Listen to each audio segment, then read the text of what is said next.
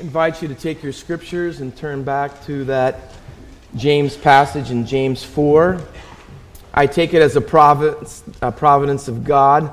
We've been in this James service uh, sermon series a long time, and the text today on Friend Day happens to be about friendship. So uh, take that from the Lord, I, I suppose, this morning.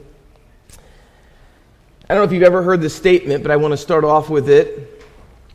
Tell me who your friends are, and I will tell you who you are. Now, that saying basically means that your friends are a reflection of who you are. I think it's obvious that we tend to hang around people that we have something in common with, and that's what I thought in my friendship with David Baker. Back in the day, when I went to junior high school, I know it's middle school now, but way back before schools had buildings. No, I'm just kidding there was junior high school, and every morning I'd walk down around the corner from my house and I'd stand at the bus stop. And I got to know a guy named David Baker. Um, David Baker was funny, he was crazy, but he wasn't a good friend. He got me into things, and notice I am blaming him. Um, he got me to do things I should never have done, got me in trouble actually. And one time we were standing at the bus stop, and he said, Look what I have. And he held out a hand a little handful of firecrackers. And he said, Come on, we're going to put them. And right the bus stop, there was a, a family's house there, uh, right in front of their driveway. So he said, Let's put these firecrackers in their gutter, because it was like 7.15 in the morning. He goes, and we'll have a long fuse, and when we get on the bus, we'll be driving away, and they'll go off in the gutters and wake them up. And it'll be so funny. I said, oh, I don't know. He goes, come on. I go, okay. Took a lot, right?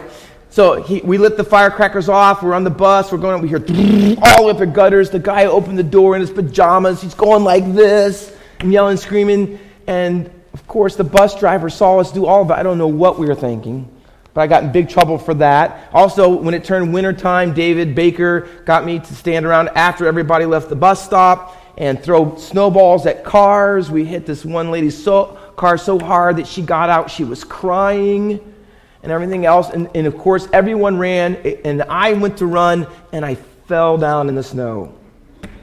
She got my name. She called my dad. My dad came home from work. My dad took me over and walk, walked me, knocked on the door, and had me say, I'm sorry, I apologize. She didn't accept the apology. She was still crying. She yelled at me and slammed the door in front of me and my dad.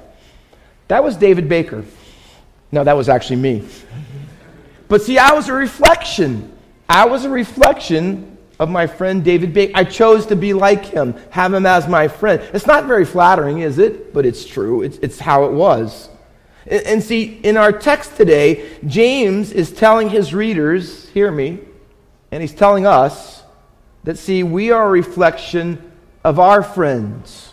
Our faith is a reflection of our friendship either with God or our friendship with the world. See, back in James 2:23, we've already covered this verse, but it says that Abraham was the friend of God, James 2:23. Now Abraham was the friend of God for this reason because we've established this principle that your friendship with someone is a reflection of your relationship with them. And so James says that Abraham's friendship with God was a reflection of his faith in God. That's why he loved God. He had a deep affection for God. In fact, it says in that very same text, James 2:21, that he showed how he was the friend of God by offering up his son Isaac on the altar. Now see later, centuries later, God would offer up his son Jesus Jesus on the cross. And see, Abraham and his actions and the way that he lived his life, in particular, offering up his son, was a reflection of what God would do. See, they were friends. Because Abraham rightly reflected God in his relationship with him. Now, take that, James says, of Abraham being the friend of God, and contrast that in the text that we have before us this morning. And the key phrase is that you can be a friend of the world. See, James 2 is all about telling us what the life of someone who is a friend of God looks like. But what we're going to cover this morning in James chapter 4, he's going to tell us see, if you are not the friend of God, but you're the friend of the world, see, there will be things that mark your life. There'll be things that are characteristic of who you are, because the friendship you have is a reflection of who you are. And James says, as you read this text this morning, he would want you to do this. He wants you to reflect on the friendship that you really have.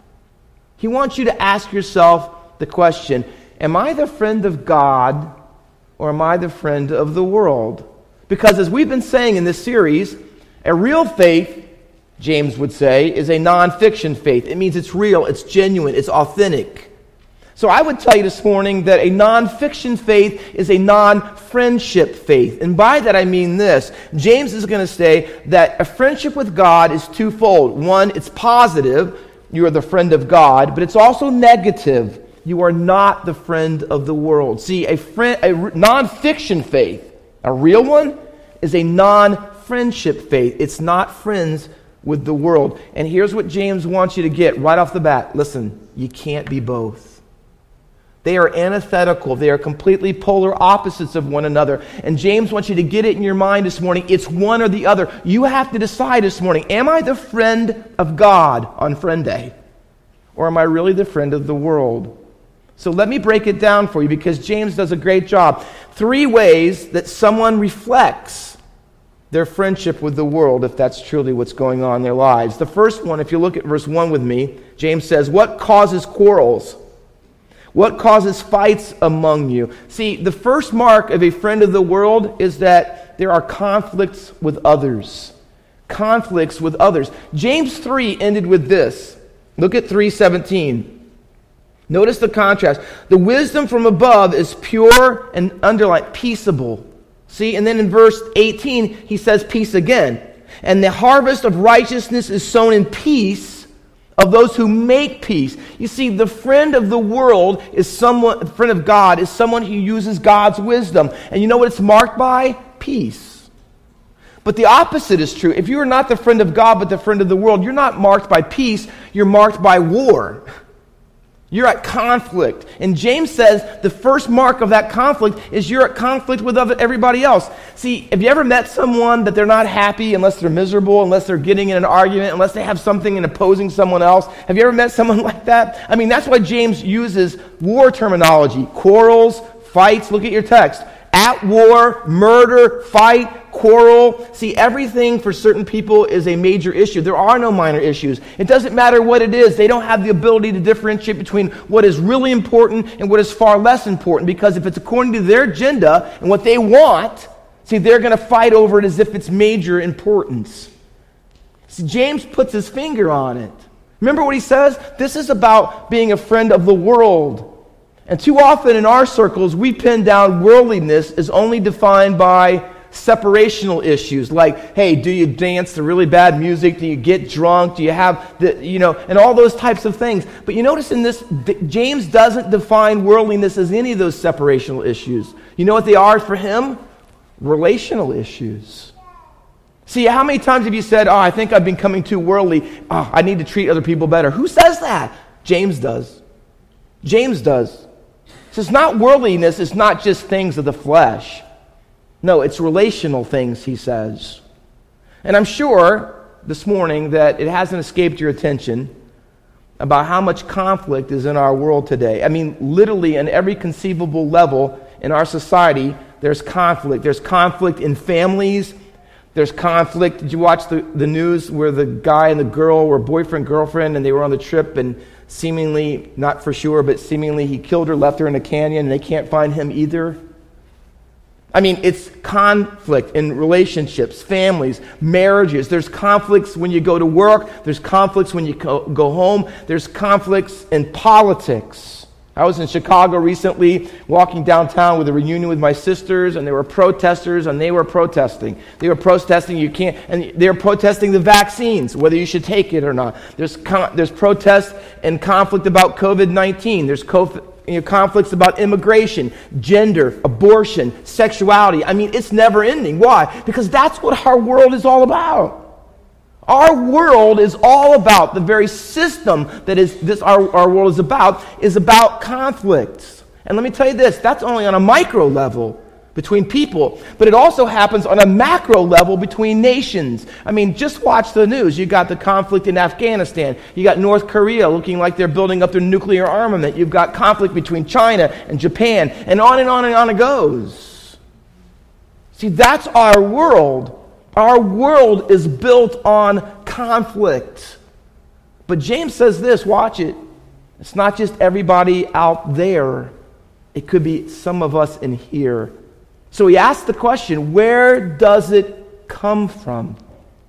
Where do the quarrels and the fights come from? What is the source? Where does all this hatred, hostility, animosity, anger, and rage, where does it originate? And here's what James says all the fighting in the world comes because you're a friend of the world. See? See, the conflicts and you being involved in them, they are markers, they are reflections that you're a friend of the world because that's the kind of life you live. James says, Do they not come? Is it not, listen to this, is it not your passions, your passions at war among you or within you that you want something so bad that you have to have it even if you have to run over people to get it? And the word at war is the word we get our English word polemic. You know what a polemic is? It is a reasoned argument. A polemic, that's what he says. You're polemical, that you're always finding a reason to argue, to have conflict, so that you can get your way. And it's not just individual things. The, the word quarrel is about individual fights, but the warring and the fighting part is about bigger battles that are constantly going on. I mean, it's just ongoing in your life. He says that can happen out, not only out in the world, but that happens in the church when we let the world inside. That's why he uses the vocabulary of violence war and murder and fight and quarrel. I don't think he's talking about they were murdering each other in church. Not physical violence, but relational conflict. See, that's what happens with us when we buy the world's philosophy YOLO, you only live once. We have that philosophy that it's my my purposes and my life and what I want that matters the most. He says it's, you're controlled by your, and he uses the word passions. It's the English word hedonism. You know what hedonism is? It's when you pursue as your number one priority your own pleasures. When you want what you want, and it doesn't matter what everybody else says or what's best for everybody else, he says when you are hedonistic, you pursue priority number one as the comedian I listened to once in a while, he said, You have the me monster. You ever seen someone with the me monster? I couple I, I counseled a couple in marriage. They hadn't been very, married very long, many, many years ago. And uh, they were having trouble because the husband was really, really selfish.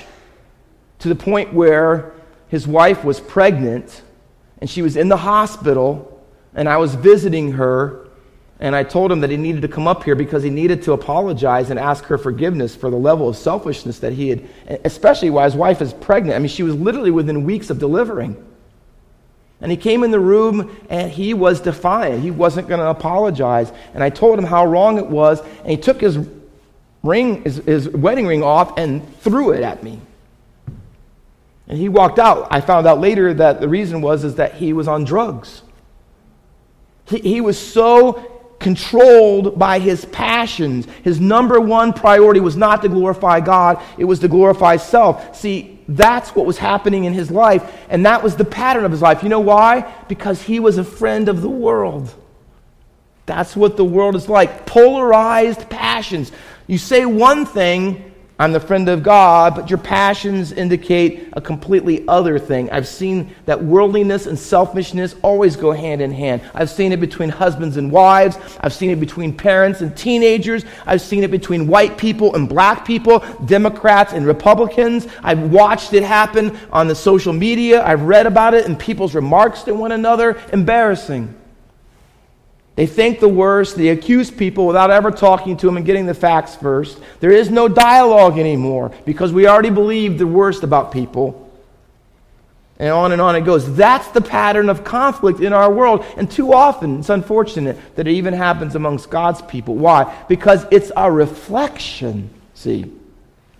It's a reflection of being a friend of the world. That's what James says. That's the first mark. So he says, take a look at your life. Is your life marked by a pattern of conflict with people over things that are issues only for you? Secondly, he says, not only a pattern of conflict with others, but a worldly person, a world a friend of the world will be have conflict with self. See, you read the next verse, verse 2, and it reads this You desire and do not have, so you murder. You covet and cannot obtain. You fight and quarrel. You do not have because you do not ask. You ask and you do not receive because you ask wrongly to spend it on your own passions. See, there's that word again. In verse 1, it was your own passions, right? And he says it again in verse 3. You're so hedonistic. But he wants to tell us now where does the hedonism, the priority number one, making yourself the me monster, where does that all come from? Why are you having so many external conflicts with people unnecessarily? Why is that there? He says it's because the battle on the outside is only a manifestation of the battle going on the inside, he says. And, and, and, let me tell you this James wants you to know don't try to just staple better habits and better techniques on the outside. See, changing hedonism and conflict on the outside that comes from the inside cannot be altered or morphed by some sort of deeds thing going on. No, you can't change it at the deeds level. Because you go home and you say, oh, Pastor Walker, you're right. I'm going to stop yelling at my wife. I'm going to do better at that. Oh, you know, I go from zero to 60, and my anger, my temper is so awful. Sometimes, I, you know, I, my parents told me that. My friends have told me that. My family's told me that. You know what? I'm going to really, really work on that this time. I got to watch what I say. You know, the words come out of my mouth. Sometimes I can't even believe it myself. See, that's not where this, this battle can't be won on reformation, behavioral modification. It, is, it won't be changed at the deeds level because being a friend of the world affects the core of who you are. See, it has to be changed at the desires level. Do you see what he's saying? Do you see it? He says that's what you do. Why? Because you spend it on your own passions, it's your desires. You have to come to the conclusion you know why I do this? Because this is who I am. This is the deep down me. This is the real me. This is the desires. I have this desire. And he calls them murderous desires. That's pretty serious. You murder, he says. You covet, meaning I really want this so bad. I want to have this. Covetous desires. And then he calls them, watch out for religious people here. Godless desires. He says, you know what? You want things so bad. You know what you do? First off, you don't even pray to God. You don't ask, so you don't have. So you either you, you leave God completely out of the, uh, uh, you know, you don't pray about what you're going to say and how you're going to handle people. You just do it. You leave them out. And then, oh, yeah, I really probably shouldn't do that. So you start asking him, and he doesn't answer that either. You know why? Because the only reason you're asking him is so that you'll talk him into giving you what you want. Tozer calls that God being the utilitarian God, that you just kind of use him. Prayer isn't a relationship with you. See, prayer is what you can get out of God. So you're not really interested in what he wants you to do and how he wants you to live, but what you can get out of him so that you can get him to give you what you want. See, that kind of motivation, that kind of passions, uncontrolled desires, those are marks of people who are friends of the world. And I don't think it would take too much for me this morning to try to convince you that we live in a culture that is struggling mightily with internal conflict. I mean, it's honestly painfully obvious how much of an issue this is in our world today. I mean, look at the proliferation of mental illness, psychologists, psychiatry, counselors, therapists, psychotherapists, and on and on it goes. Why do we have so many? Why are people taking, you know, making so much out of this? Why are they spending so much money? You know why? Because all of these people are in trying to help others get past the intense inner conflict that they have every single day. My heart goes out to all the people and the amazing number of people. Can I say it to you? The millions of people, including young people in, below the age of 10, who have internal conflict and try to counteract it every single day. They face stress and anxiety and depression and loneliness and rejection and fear. And too often, and I've talked to many of them, they try to alleviate all of those internal conflicts and they try to use drugs and drunkenness and sex and money and power and even, yes, sometimes terribly, they use suicide. But see, the conflict on the outside of us is only a manifestation of the battle going on inside of us. And what is that war? What is it that they would do all these things? What is it they want so badly? What is it that you want so badly? You know what it is? I want to be satisfied. I want to be happy. I want to be fulfilled. And so we lust and we crave, and the ambitions we have, but we, over time, come to the realization that all those things that we really, really want and think that would really make our life what they ought to be, they elude us. It seems like at every corner we are thwarted to find the true happiness that we're really looking for. And did you notice in the text? And I want to point out to you, please look at the text. In verses 2, 3, and 4, watch the phrases that start with the word not. Not have, twice in verse 2. Not obtain, not ask, not receive, not know. You know why James just piles up the negative? Because here's what's true selfish desires are frustrated desires. Do you understand that? See, uncontrolled passions and unfulfilled desires, they go together. You want all these things, and you go out the worldly way of getting them all, and you never really get them. You don't obtain them, you don't receive them. God doesn't answer your prayers. You begin to say, What's up, God? And some people turn their back on Him because of it. And have you ever said to yourself, If I could only have fill in the blank? If this, if this one thing would just happen in my life, it would turn everything around, and it is. I don't know why this always happens to me. See, it's emptiness, isn't it? See, friendship with the world promises so much. This next job, this next promotion, this really pretty girlfriend, this fancy car, living in this neighborhood having this notoriety and popularity. See, it promises so much and delivers so little. See, we become a slave to those passions. They begin to control us and they dictate us. And when we don't get them, we get more angry, more mad. And that's where the conflicts come from. And then when we actually finally get some of what we want, we turn around like Tom Brady, who won six Super Bowls, and says, Is this really it? It's empty. There is no lasting love. Can I be frank? There is no lasting love or friendship at the end of a needle, the bottom of a bottle, the top of the social ladder, or in somebody else's bed. There isn't. Jeremiah says it this way in his prophecy. He says, My people have committed two evils.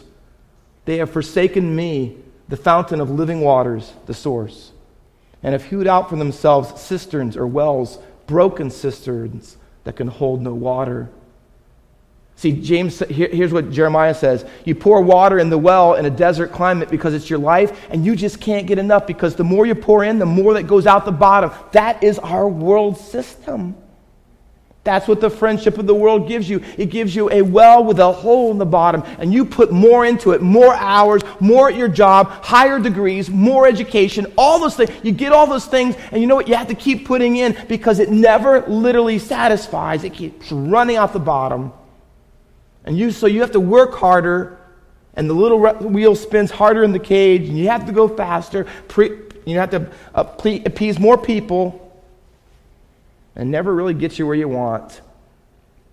See, James says, stop right where you are this morning in your life. Take a look into your heart and be honest. Which friendship really drives you? Which one?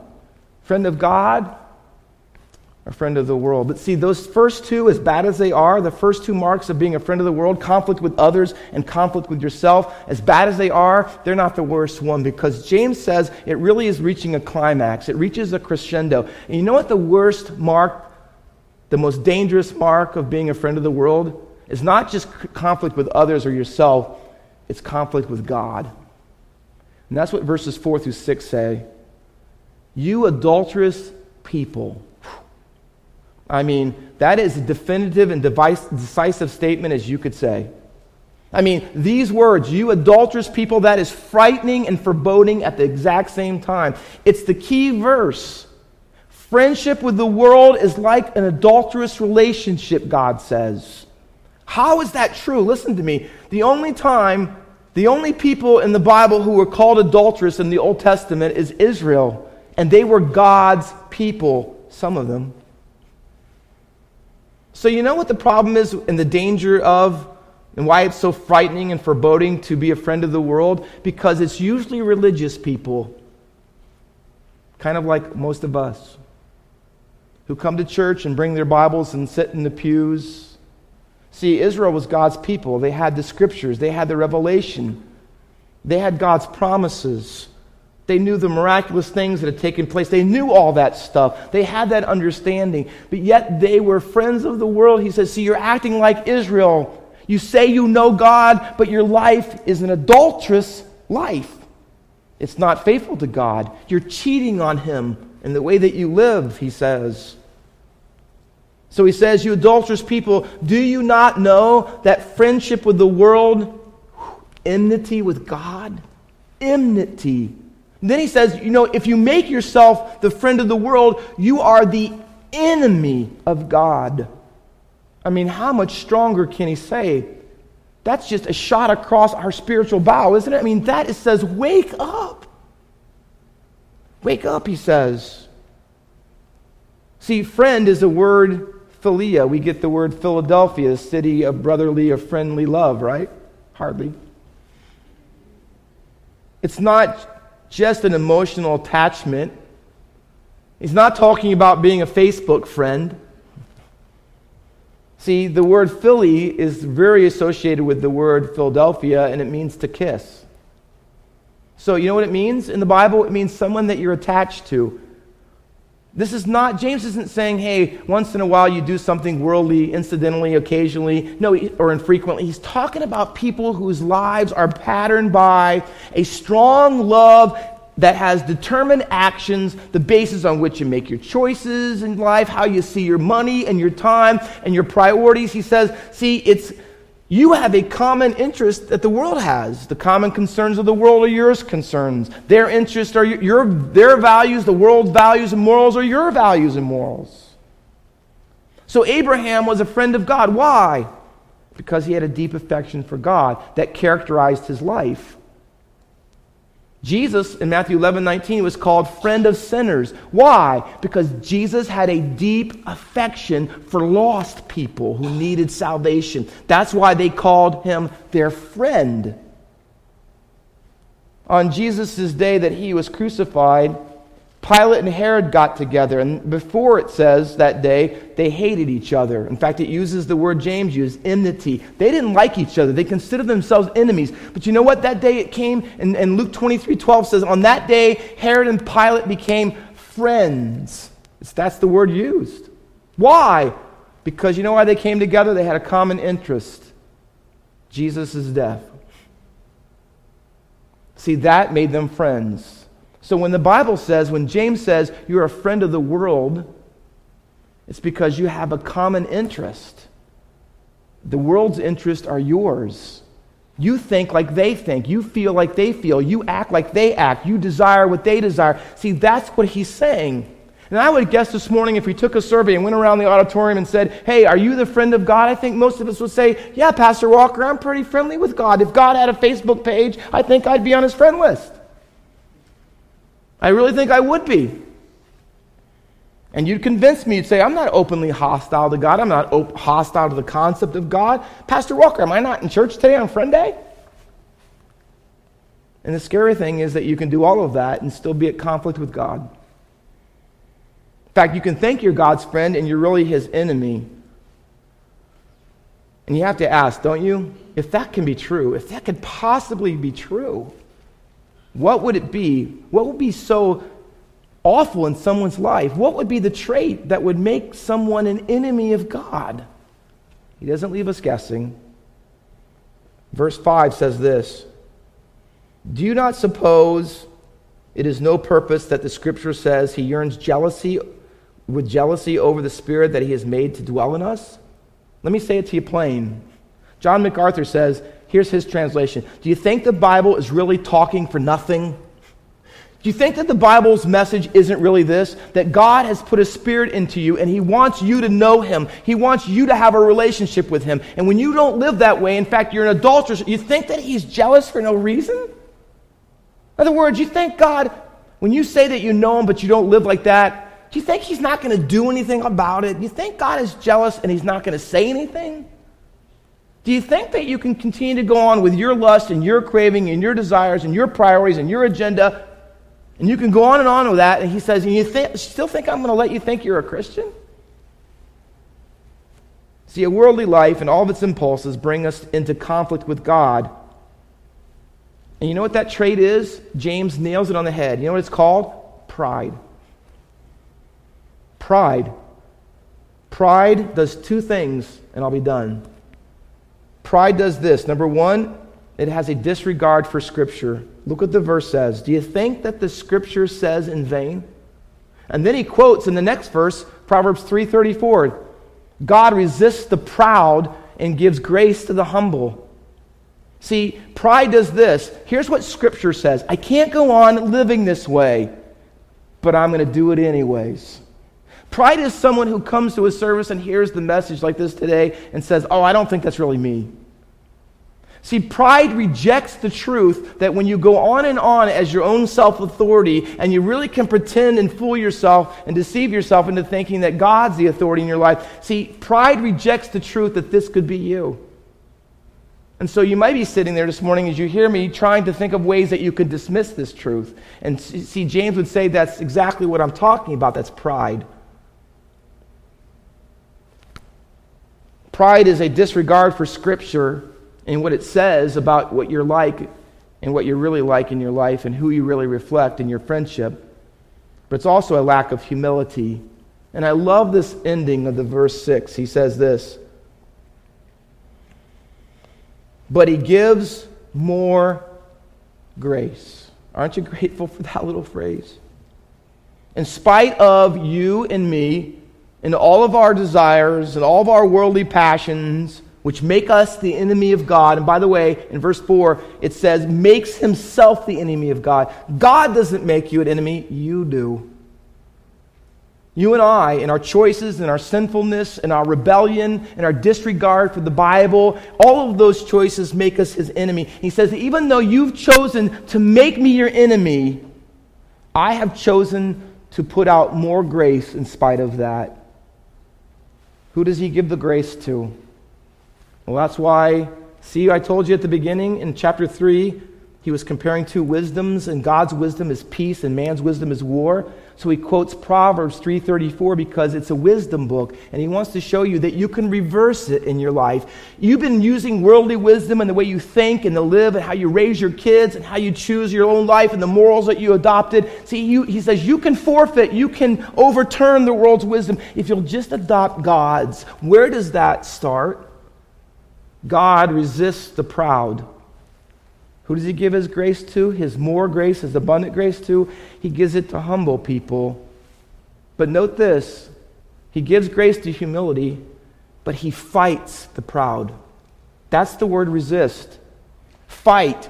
The word resist is like God has gathered all of his troops, and he's got all of his armies, and he's got his tanks, and he's got all the, the, the, planes and the bombs. He's got all of that, and he's marshaling it against you this morning. Because, you know why? Because you're too proud. He's trying to get you to humble yourself so you don't have to face him as an enemy. You can face him as a friend. The Puritan John Trapp, you know what he said? He says, There are a lot of humbled people, but not many humble people. You know what he means? God's humbled them. They've lost their job, they've lost their marriage, they've ruined and broken relationships. They've been humbled, but they're still not humble. He says there are a lot of people that have been made low, but they're not lowly. See, God is trying to this morning take your life and your circumstances, and He's brought people and things into your life, and you're trying to get out of them, and you can't understand why they happen this way. And God's trying to not just make you humble, He wants you to be humble. See? We're not getting into it, but verse 7 says, Humble yourselves, submit yourselves to God. That's the first thing. See, here's what he says Humble people get God's grace. But proud people don't. And the word proud is a word, it's a compound word. It means someone who thinks they're above everybody else. See, the proud person will be sitting here this morning and say, Yeah, yeah, Pastor Walker, yeah, yeah, I know some people who need this message. I know they do. But see, it's a compound word, and the second half of the com is above. See, proud people think that they're above it. Someone else needs this. Someone else needs some humility, but I don't. Can I tell you, pride cuts you off from God's grace. It cuts you off from His grace. And it makes God your enemy. What kind of grace, Pastor Walker? Saving grace. And that's the worst danger. See, grace. God gives his saving grace, his forgiveness, his eternal life.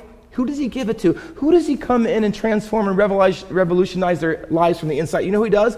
Humble people. Humble people who are what? Broken over their sin, repentant over their rebellion against God. That's humility. Well, how can I get this saving grace, Pastor Walker? You know how you get it? John 15 says this Greater love, Jesus' words, greater love has no one than this, that someone lay his life down for his friends. You know how you get saving grace? Jesus, God's Son, died on the cross to make you his friend, to give you that grace. You have to humble yourself and say, He died for me. He took my. See, I deserve that cross. I deserve that punishment. It was my sin. See, it's my pride. And see, I, I want to try to be God's friend by being religious and going to the Baptist church or the Lutheran church or the Catholic church. See, I, I want to do my own works. If I could just be good enough and I could go through the sacraments or I could get baptized or I, you know, and I try to be, and see, we, we're so proud. We think we can do it. And God says, see, you're still missing the humility. Saving grace comes through the cross, death of Jesus, and that's it. And we're missing it. And some will miss heaven and they'll miss eternity with God. Why? Because they never realize that the only way you can get saving grace is to humbly admit that Jesus died for my sin and rose again for my justification. He laid down his life for me. Why would he do that? He doesn't want you to be his enemy, he wants you to be his friend. See, Jesus would say this it's time to unfriend the world and by faith put your trust in me. And I'm your only hope of forgiveness. I'm your only hope of heaven. Put your trust in me. And see, we'll be friends. And that will change everything. Let's pray. With every head bowed and every eye closed and no one looking around. Maybe you're here this morning on the main floor or in the balcony. Maybe you come all the time. Maybe this is your first time. We have a public invitation. We don't do it often, but this morning we do because we want to give you the opportunity to unfriend the world and by faith put your trust in Jesus and his death and resurrection to pay for your sins so that he can make you his friend.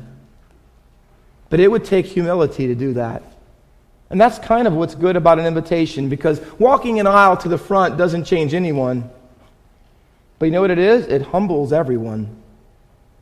And by doing so, you'll say, Pastor Walker, here's what I'm saying. I'm humbling myself. I recognize my sin for what it is. And I need to un- see, I experience all that conflict you talk about on all those levels, it's me. One or more of them.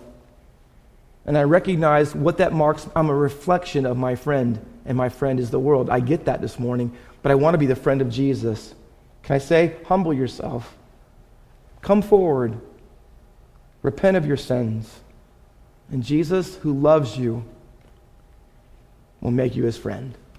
Would you do that this morning? We're going to sing a closing hymn. I can't think of a better one. What a friend we have in Jesus.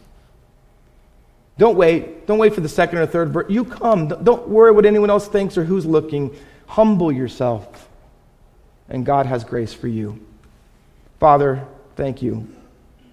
We know that you're here this morning, and we're thankful for the grace of our Lord Jesus Christ. The grace that was demonstrated on the cross when you paid the penalty for our sins. You died for our pride, our sinfulness, our rebellion. Father, I pray for those in this morning who are wrestling with that, even as I speak. Father, that you would humble them and by your grace, you would move them by your Holy Spirit that they might put their faith and trust in Jesus Christ and know forgiveness, know friendship, eternal friendship in his glorious name. Do all of that, my Lord, for your great glory and honor alone. For Christ's sake we pray. Amen. I'll be down front. We're going to sing. Would you just step out and come? I'll have someone take the Bible and show you how you can become the friend of Jesus. We invite you to come as we sing. Let's stand together.